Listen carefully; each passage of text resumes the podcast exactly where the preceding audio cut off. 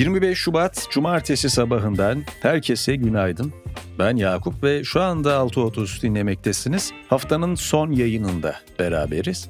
Birazdan hafta boyunca öne çıkan gelişmeleri sizlere aktaracağım, sizlerle paylaşacağım. Bugün Serbest Kürsü kanalında gazeteci Hediye Levent'in depremin ardından Suriye'de yaşanan gelişmeleri ve bölgedeki politik durumu aktardığı bir yazısı var. Buna dair kimi detayları sizlerle paylaşacağım yayın sırasında. Uzman Yorumu kanalındaysa eski Birleşmiş Milletler Genel Sekreteri Ban Ki-moon'la Kolombiya'nın eski devlet başkanı Juan Manuel Santos'un 1. yılında Rusya'nın Ukrayna'yı işgalini değerlendirdiği önemli bir yazı var. Buna dair de kimi detayları sizlerle paylaşacağım. Bununla birlikte iki yazıyı daha hatırlatmak istiyorum. Bu iki yazı da Aposto'da yayımlanmıştı. Biri Enes Köse'nin Enkazın Siyaseti başlıklı yazısı. Gerçekten çok güçlü bir yazı. Olan biteni anlamlandırma konusunda bence çok isabetli yerlere temas eden bir yazı. Mutlaka okumanızı öneririm eğer henüz okuma fırsatınız olmadıysa. Bir diğeri de sevgili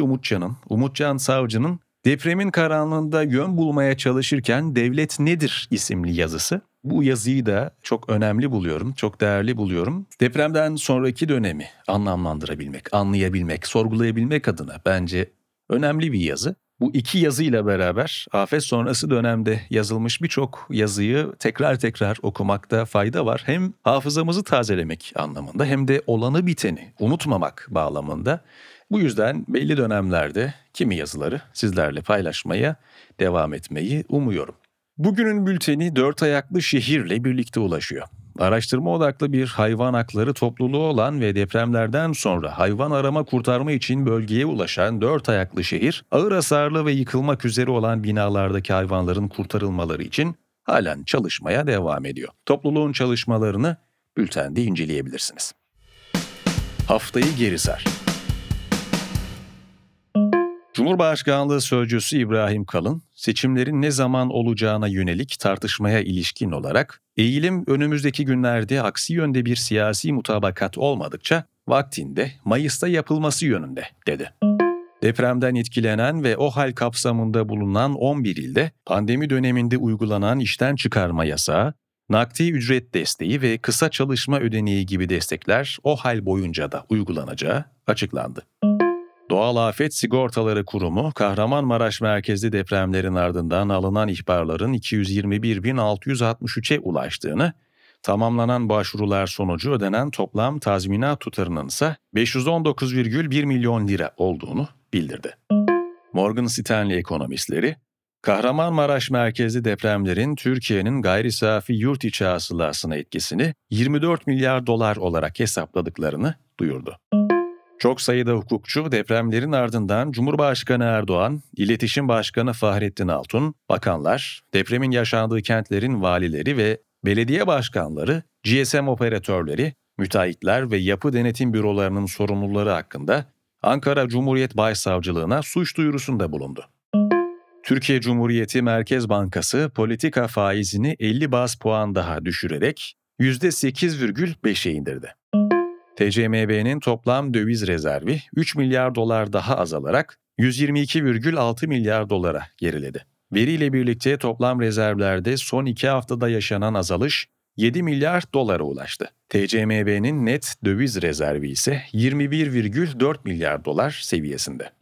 Dışişleri Bakanı Mevlüt Çavuşoğlu, ülkedeki Kur'an-ı Kerim yakma eylemi ve Türkiye'ye karşı protestoların ardından İsveç ve Finlandiya'nın durdurulan NATO'ya katılım süreci görüşmelerinin yeniden başlayacağını açıkladı.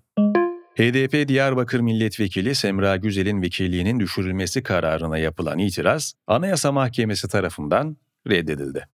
Rütük, deprem yayınlarına ilişkin Halk TV, Tele1'e program durdurma ve para cezası, Fox'ta orta sayfayla Halk TV'de Halk Meydanı programına da %3'er para cezası verdi. Ekşi Sözlük, Bilgi Teknolojileri ve İletişim Kurumu tarafından alınan kararla erişimi engellendi. BTK'dan bir yetkilinin verdiği bilgiye göre, Ekşi Sözlük, Cumhurbaşkanlığı veya Milli Güvenlik ve Kamu Düzeninin Korunması gerekçesiyle kapatıldı.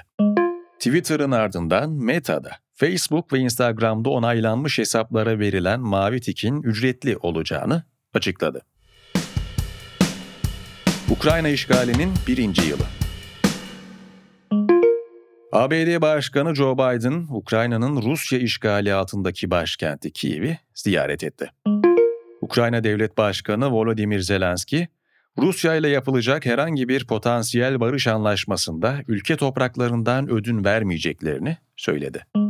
Rusya Devlet Başkanı Vladimir Putin, Rusya'nın Ukrayna'yı işgalinin Cuma günü dolacak 1. yılı dolayısıyla yaptığı konuşmada, Batı ülkelerinin yerel bir çatışmayı küresel bir çatışmaya dönüştürmeye çalıştığını söyledi. Putin, Rusya'nın ABD ile yapılan ve kıtalar arası nükleer balistik füze kabiliyetlerini dizginlemeyi amaçlayan Yeni START anlaşmasının katılımını askıya aldıklarını söyledi. ABD Dışişleri Bakanı Anthony Blinken, Çin'in Ukrayna Savaşı'nda kullanılmak üzere Rusya'ya silah ve mühimmat desteği vermeyi planladığını öne sürdü. Blinken, bu durumun Çin için ciddi sonuçlar doğurabileceğini söyledi. Çin Devlet Başkanı Xi Jinping, Rusya'yı ziyaret öncesinde Rusya ve Çin donanmaları Güney Afrika'da ortak deniz tatbikatı düzenledi. Tatbikatın Rusya'nın Ukrayna işgalinin 1. yıl dönümünde gerçekleştiriliyor oluşu ABD tarafından eleştirildi. Yayının başında söylediğim gibi serbest kürsüde Hediye Levent'in bir yazısı var. Yazının başlığı "Depremin birleştiremediği ülke". Türkiye'de 11 kenti ve 13 milyondan fazla insanı etkileyen Kahramanmaraş depremi Suriye'de de büyük yıkıma sebep oldu.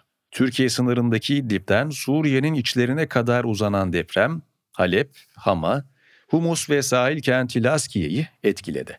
Ölü sayısının 5000'e yaklaştığı belirtiliyor ancak kesin rakamlara ulaşmak mümkün değil. Çünkü Suriye'de depremin etkilediği bölgeler 4 farklı tarafın kontrolünde. İdlib'i kontrol eden cihatçı yapılar, Türkiye'nin desteklediği silahlı grupların kontrolündeki kuzey, yine kuzeyde yer alan Amerika destekli Suriye Demokratik Güçleri ve son olarak Halep kent merkezinden Laskiye ve güney sınırına kadar uzanan kentlerde Şam hükümeti bulunuyor. Ülke içindeki bu yapı sebebiyle depreme müdahale edebilecek tek bir arama kurtarma ve yardım koordinasyon mekanizması olmadığı gibi taraflar sadece kendi bölgelerindeki ölü, yaralı ve hasarlı bina sayısını öne çıkarıyor.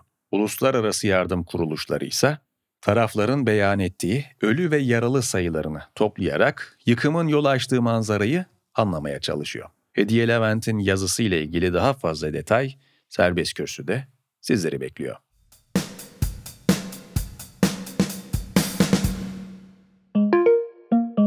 Uzman Yorumu kanalındaysa yine yayının başında söylediğim gibi Birleşmiş Milletler eski Genel Sekreteri Ban Ki-moon ve Kolombiya'nın eski devlet başkanı Juan Manuel Santos'un bir yazısı var. Yazının başlığı "Ukrayna için birlik olmak, barış ve adalet için birlik olmaktır". Rusya'nın Ukrayna'yı yasa dışı işgali, tanınmış sınırlar içinde barış içinde yaşayan bağımsız, egemen bir devleti yok etmeye yönelik bariz bir girişim, içinde yaşamak istediğimiz dünya ve gelecekte uluslararası ilişkilerin nasıl yönetilmesi gerektiğine dair derin soruları gündeme getirdi. Aradan geçen 1 yılın ardından bu cevap arayışı daha acil bir hale gelmiş durumda ve savaşa ister yakında ister uzakta olsun tüm ülkeleri içermekte. Egemenlik ve bağımsızlık gibi temel ilkelerin herhangi bir yerde savunulmaması, her yerde otokratik ve saldırgan rejimlere kapı açma riski taşımakta. Devletler arasındaki anlaşmazlıkların güç yerine müzakere yoluyla çözüldüğü bir dünyada yaşamak için savaşın 1945 sonrası uluslararası düzene meydan okumasının siyasi sistemi veya ittifakı ne olursa olsun her ülkeyi etkilediğini kabul etmeliyiz. Aslında Soğuk Savaş döneminde olduğu gibi dünyanın rakip bloklara bölünmesi halinde bundan en çok zarar görecek olanlar daha küçük ve daha az güçlü ülkeler olacaktır. Birleşmiş Milletler'in eski bir genel sekreteri ve Kolombiya'nın eski bir devlet başkanı olarak Ukrayna'daki savaşa Avrupa ya da Batı perspektifinden bakmıyoruz. Ukrayna Devlet Başkanı Volodymyr Zelenski'nin daveti üzerine Ağustos 2022'de Kiev'i ziyaret ettiğimizde bunu Nelson Mandela'nın bu gezegende barış, adalet, insan hakları ve sürdürülebilir bir geleceği savunmak üzere kurduğu bağımsız liderler grubu olan The Elders'ın üyeleri olarak yaptık. Elders olarak savaşları kazanmakla değil, sona erdirmekle ilgileniyoruz ve Birleşmiş Milletler şartı doğrultusunda adil ve sürdürülebilir bir barışa ulaşmak için, gelecekteki diyaloglara hazırlanmaya başlamak için hiçbir zaman çok erken olmadığına inanıyoruz. Daha adil, temsilin daha güçlü olduğu ve Birleşmiş Milletler Anlaşması'na yönelik ağır ihlaller karşısında daha kararlı adımlar atabilecek bir sisteme ihtiyacımız var. Birleşmiş Milletler Genel Sekreteri Antonio Guterres'in önümüzdeki yıl için planladığı geleceğin zirvesine doğru ilerlerken, saldırganlığı reddetmek ve saldırganların cezasız kalmasına son vermek sadece Ukrayna halkına değil, tüm insanlığa borcumuzdur. Birleşmiş Milletler Anlaşması'nın savaş belasından arınmış bir dünya vaadini ancak bu şekilde yerine getirebiliriz.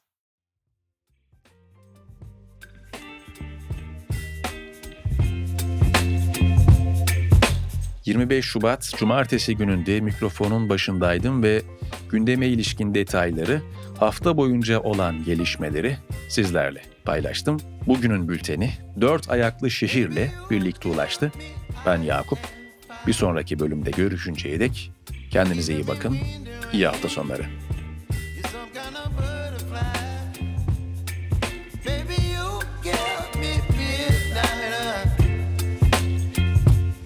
Whip up my appetite.